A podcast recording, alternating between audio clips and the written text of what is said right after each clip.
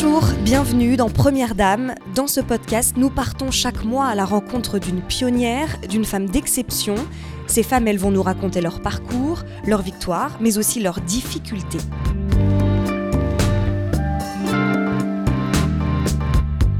Dans cet épisode 2, nous allons parler armée, fête nationale ou encore Maroc où mon invité a travaillé. Bonjour Micheline Chanteloube. Bonjour. Vous avez 88 ans et vous avez été la deuxième générale de France. On se rencontre chez vous à Lyon où vous m'accueillez. Là,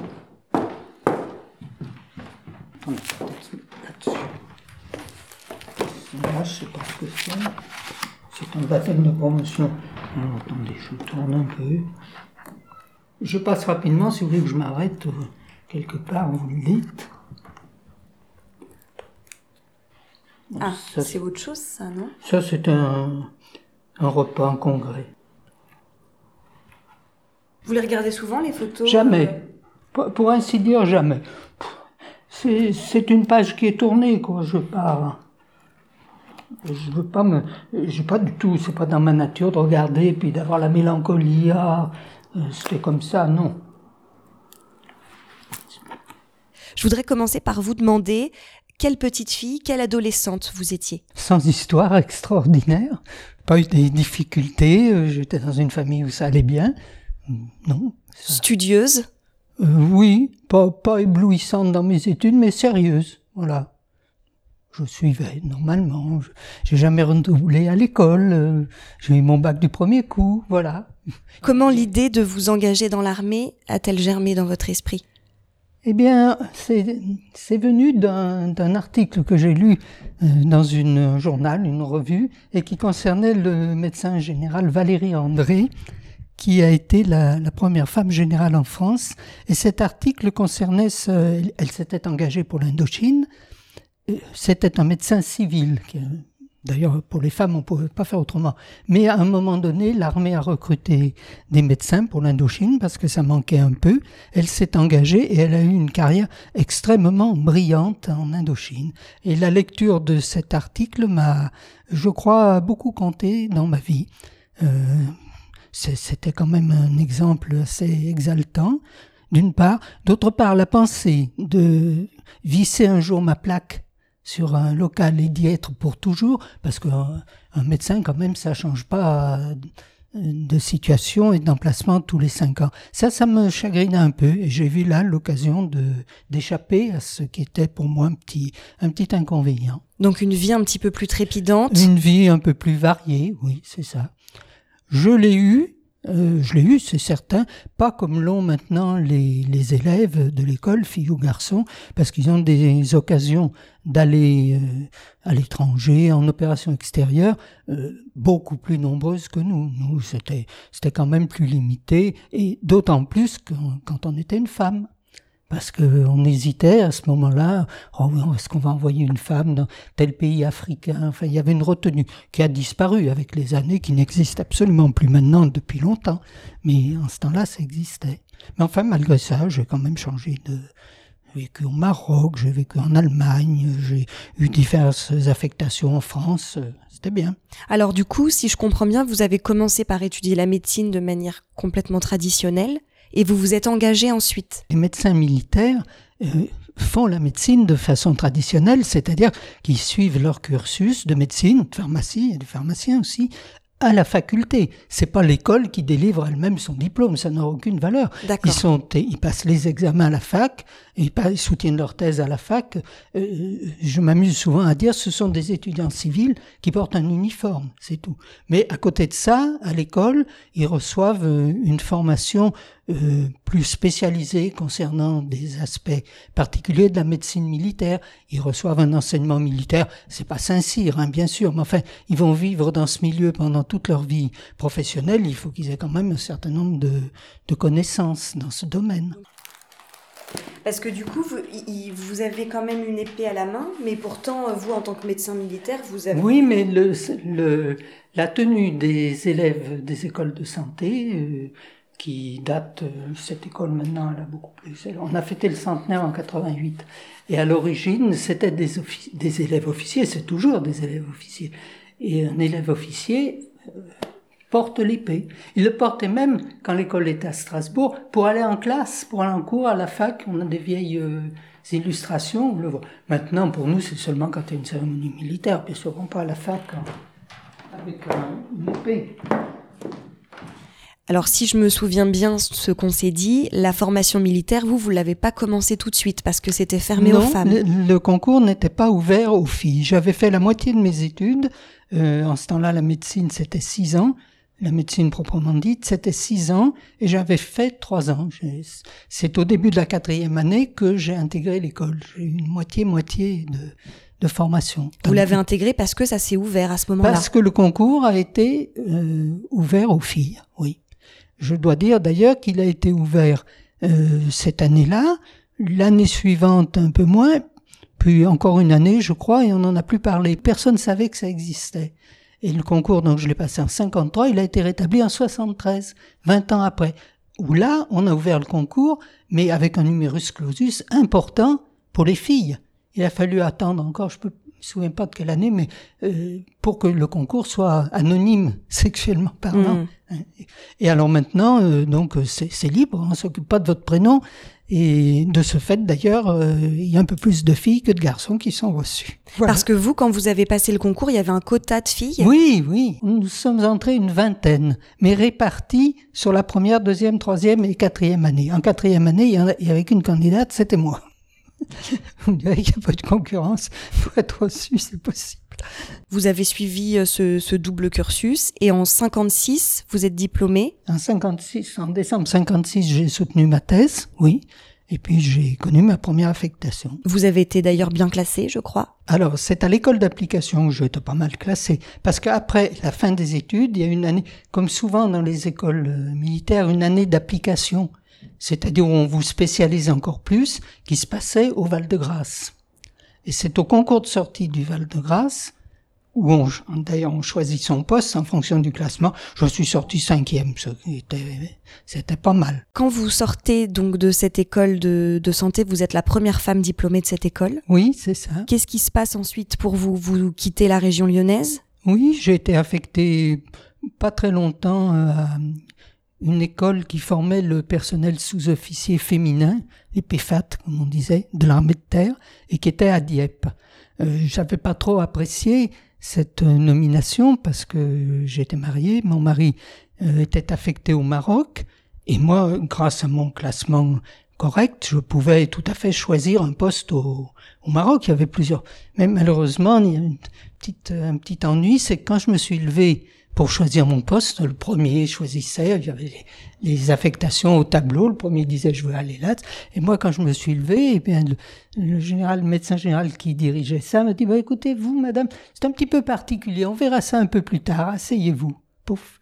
Et j'ai vu tous mes camarades qui choisissaient, et puis moi pas, les postes s'amenuisaient, les postes au Maroc il n'y en avait plus parce que c'était recherché, et voilà, et après il m'a dit, bon, venez, en catimini, pas devant tout le monde.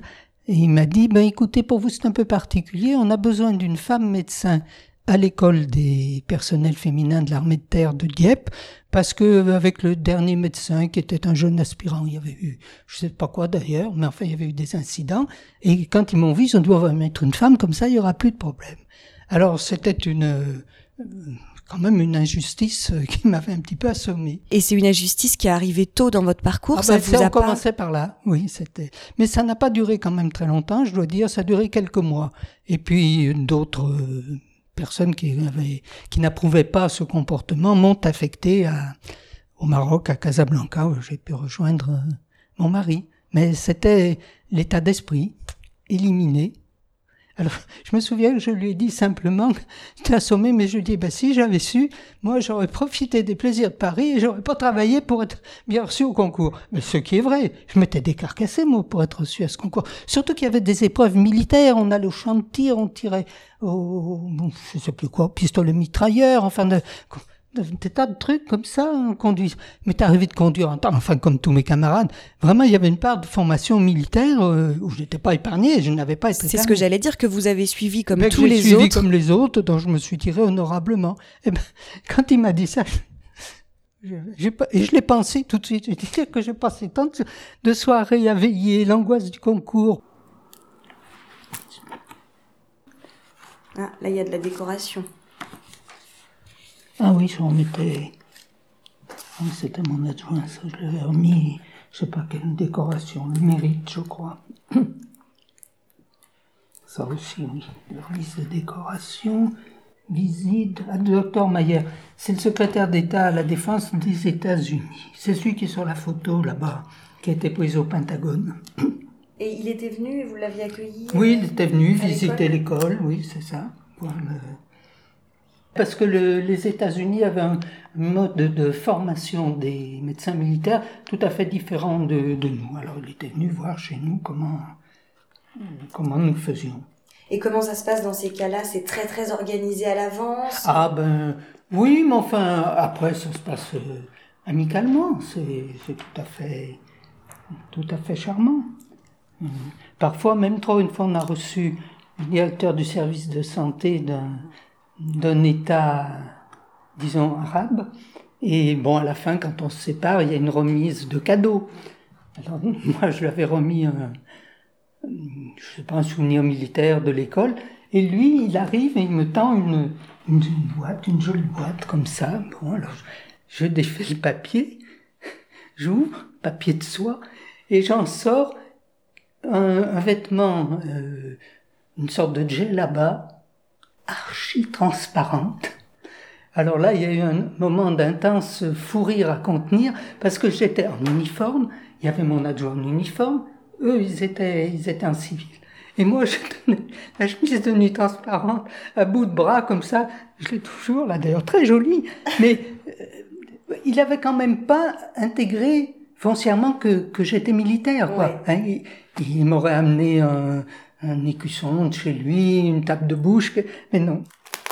Donc vous passez quelques mois à Dieppe, vous réussissez finalement à aller au Maroc. Oui, j'ai été affecté au dispensaire familial de Casablanca. Alors vos missions là-bas, qu'est-ce que c'était? Dispensaire familial, c'est le soin, j'en ai fait d'autres d'ailleurs, de dispensaires, les soins aux familles de militaires et souvent aussi les soins aux femmes militaires.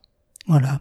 Quels souvenirs vous gardez de cette expérience au Maroc? Ah, de l'expérience au Maroc, j'aimais beaucoup, parce que c'était, comme ça s'est produit plus tard à Marseille, c'était des gens, souvent des gens modestes, des gens, et qui étaient très gentils, il y avait vraiment une ambiance. Ils venaient au dispensaire en amis, souvent on apporte un petit cadeau, un gâteau, j'aimais beaucoup. Et puis j'ai beaucoup aimé le Maroc aussi, c'était une belle affectation. Oui.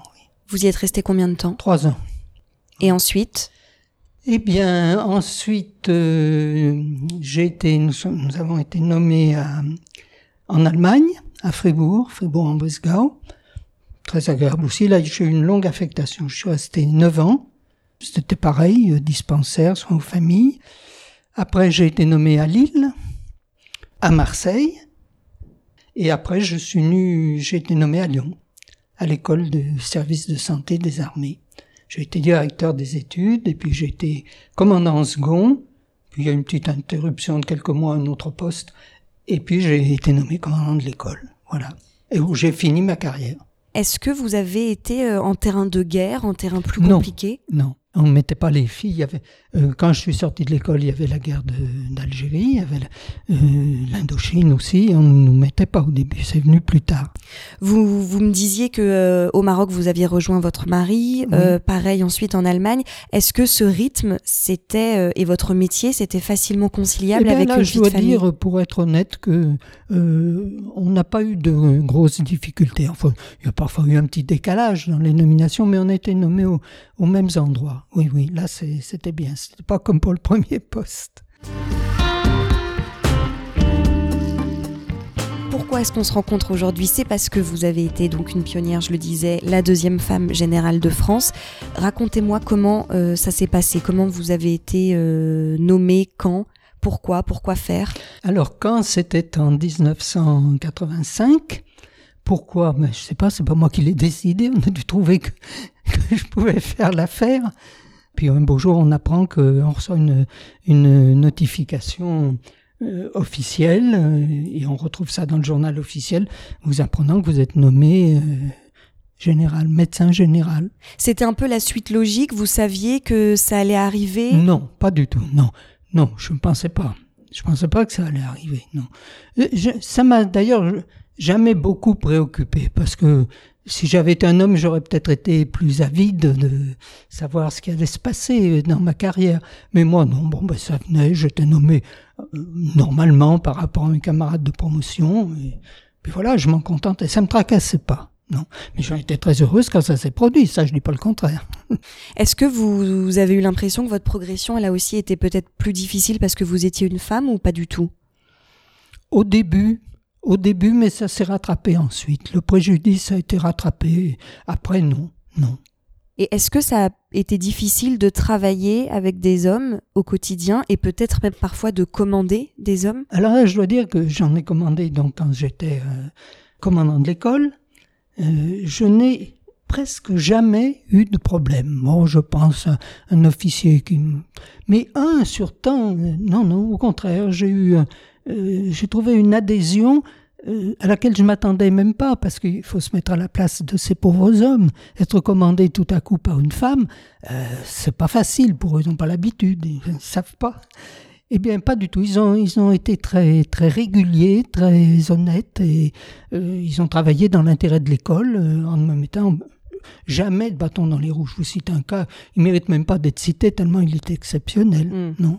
Vous n'avez pas eu l'impression de devoir soit faire plus, soit d'être plus... Non, j'ai eu l'impression d'être toujours entouré et soutenu. Bien que le fait d'être le général soit une solitude. Vous savez, on parle de la solitude du chef, c'est vrai.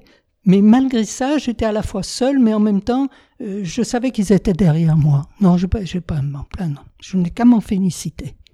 Maintenant, je dois dire que ça se passait dans le milieu militaire médical. Vous seriez en train d'interviewer une femme qui fait carrière dans l'infanterie, dans l'arme blindée. Non, elle vous tiendrait peut-être pas les mêmes. Elle vous tiendrait certainement pas les mêmes propos. Mais en milieu médical, c'est vous comprenez, les élèves officiers, médecins, ils ont l'habitude d'une hiérarchie féminine. Ils sont à la faculté, il y a des femmes qui sont professeurs, il y a des femmes qui sont doyens, ils vont à l'hôpital, il y a des femmes qui sont chefs de service. C'est pas du tout la même chose. Il y a quand même un terrain bien plus facile. Je le sais, ça. Et alors, est-ce qu'on vous voit sur les Champs-Élysées C'est la grande photo qui est là. Mais elle n'a pas lu. Donc là, vous êtes tout devant ? Je suis devant, oui, avec l'école qui est derrière, le carré là qui est derrière. Vous vous en souvenez de ce jour-là ? C'était... Oui, je m'en souviens parce que ça marque, c'est quelque chose de descendre les Champs-Élysées. Oui, à la tête de son école, oui, on en est très fiers. Non, ça, on s'en souvient. Et sur la gauche, qu'est-ce qu'on voit en haut ? Ah ben, c'est une caricature d'un de mes élèves qui m'a représenté en mère poule, protégeant les élèves. Alors, il y a un garçon et une fille, les poussins. Et on les distingue parce qu'ils n'ont pas la même coiffure. Le garçon a une casquette, les filles ont un chapeau différent. C'est un peu l'endroit de votre appartement où... Moi, j'ai réuni quelques souvenirs, oui, bien sûr. Ouais. En face de votre bureau. Voilà. Vous avez défilé une fois sur les Champs-Élysées. Parce qu'après, j'ai été nommé général, et donc là, j'étais dans la tribune officielle et je regardais passer arriver le défilé avec plus de stress que quand j'y ai participé. Ouais, est-ce que ça va aller ? Est-ce que j'en vois un qui n'est pas ou pas ? Enfin... On peut dire que c'est un moment fort de votre carrière ? C'est un instant fort, parce que ça dure pas longtemps, et en particulier quand on le fait, on a une impression de brièveté. Je crois que je suis pas la seule à avoir ressenti ça. On démarre, puis c'est presque toujours fini. Enfin, on a l'impression, ça y est, c'est fini, c'est le moment où il faut saluer, puis ça y est, on est... Vous êtes resté à la tête de l'école de santé combien de temps ? 7 ans, c'est une très longue affectation. Et ensuite, vous avez pris votre retraite ? Et ensuite, j'ai pris ma retraite, oui. J'imagine que durant cette longue carrière militaire, vous avez vu la place des femmes évoluer ? Oui, je l'ai vu évoluer. Je l'ai vu évoluer dans notre corps, même, comme on le disait tout à l'heure, et puis même dans les autres, dans les autres armes et services. Mais ça évoluait moins vite que dans le service de santé. C'était plus difficile. Concernant la médecine militaire, qui était votre domaine, en quoi est-ce que ça a évolué ? Il y a quand même eu une période où, et moi j'en suis l'illustration, on nous mettait surtout dans les dispensaires. Puis après, au bout de quelques années, on a dit, bon, on va quand même, on a besoin, on ne peut pas faire autrement, on va en mettre une comme médecin de régiment, et puis comme ça se passait pas mal, tout doucettement, ça s'est étendu jusqu'à, je vous dis maintenant, où il n'y a aucune discrimination, sauf la Légion qui n'a pas de femmes médecins, et puis... faudrait dire, la marine a été la plus réticente longtemps. L'armée de terre, bon, c'est venu, l'armée de l'air aussi. La marine a longtemps résisté. Mais c'est plus le cas. Maintenant, il y a des femmes médecins à bord des bâtiments, bien sûr. Maintenant, on peut dire qu'il y a, pour les médecins militaires, il n'y a plus aucune différence entre hommes et femmes. On est arrivé à une égalité parfaite. À part l'affectation dans la Légion. Et à tel point que maintenant, notre directeur central est une femme. C'est la première fois que ça se produit. Une élève très, très brillante, qui a une scolarité extrêmement brillante. Que vous avez eu dans votre école ? Je l'ai eu comme élève, je l'ai vu arriver, petite santarde, c'est comme ça qu'on appelle les élèves de l'école de santé, et je me souviens parfaitement d'elle, et bien elle a gravi et elle a été nommée directeur central. Ça, je n'aurais pas pensé que ça puisse se produire si tôt. Moi je me dis, encore quelques années, et puis... Il y a une telle qui sont brillantes, qui pourrait faire l'affaire. Eh bien, je ne sais pas si elle a sprinté, mais enfin, elle est arrivée la première. Il y a de quoi faire, hein, quand même. Puis j'en ai d'autres, hein, je n'ai pas tout mis. Parce que ça revient... on revient sur les mêmes choses, quoi. Ça, c'était des élèves qui... sautait sur l'école à l'occasion de la fête. Sautait en parachute. Après la prise d'armes, oui. Enfin...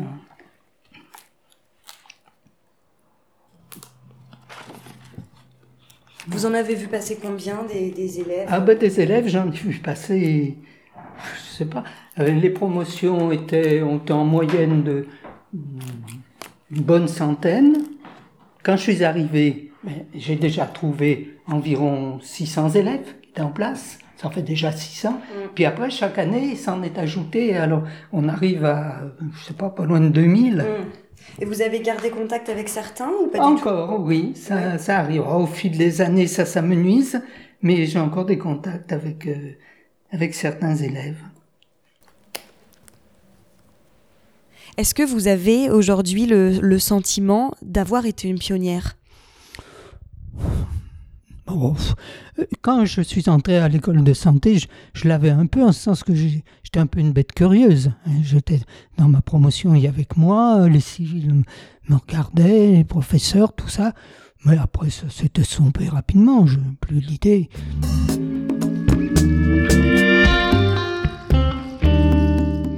À chaque épisode, notre première dame nous livre une anecdote amusante, gênante, révoltante. Bref, un épisode qui vous a marqué, Micheline Chanteloube. Votre anecdote. J'étais lieutenant, oui. Et vous savez, dans l'armée, on nous note. On a des notes. Chaque année, votre supérieur le plus proche vous note. Ce sont des notes, c'est pas un chiffre, c'était des appréciations. Et il lit ces notes, il les commente à l'intéressé. Alors, quand vient le jour, je me présente devant cet officier qui était médecin-colonel. Il me lit mes notes. Il était satisfait de mes services. Ça, c'était bon, ça allait bien. Et puis ensuite, on passe à la... Il y avait une autre façon de noter qui est d'indiquer le grade maximum auquel on estime que l'intéressé peut parvenir. Il me dit, voilà, alors je vous ai mis médecin-commandant. Là, ça fait quand même pas terrible, médecin commandant. Il y a lieutenant, capitaine, commandant, lieutenant-colonel, colonel, enfin, il y en a des tas. Alors, j'ai dû avoir l'air un peu surprise. Et là, il me regarde, puis il me dit, « Mais enfin, madame, vous êtes une femme !» Sous-entendu, vous vous attendez à quoi ? Mais oui, et il me l'a dit d'ailleurs après, il m'a dit, « Mais pour une femme, mais vous vous rendez compte, non, mais être commandant pour une femme ?» Il était quand même vraiment de la vieille école, mais il n'était pas mécontent de moi, il m'avait noté tout à fait correctement, mais c'était inimaginable pour lui qu'une femme puisse être un jour colonel.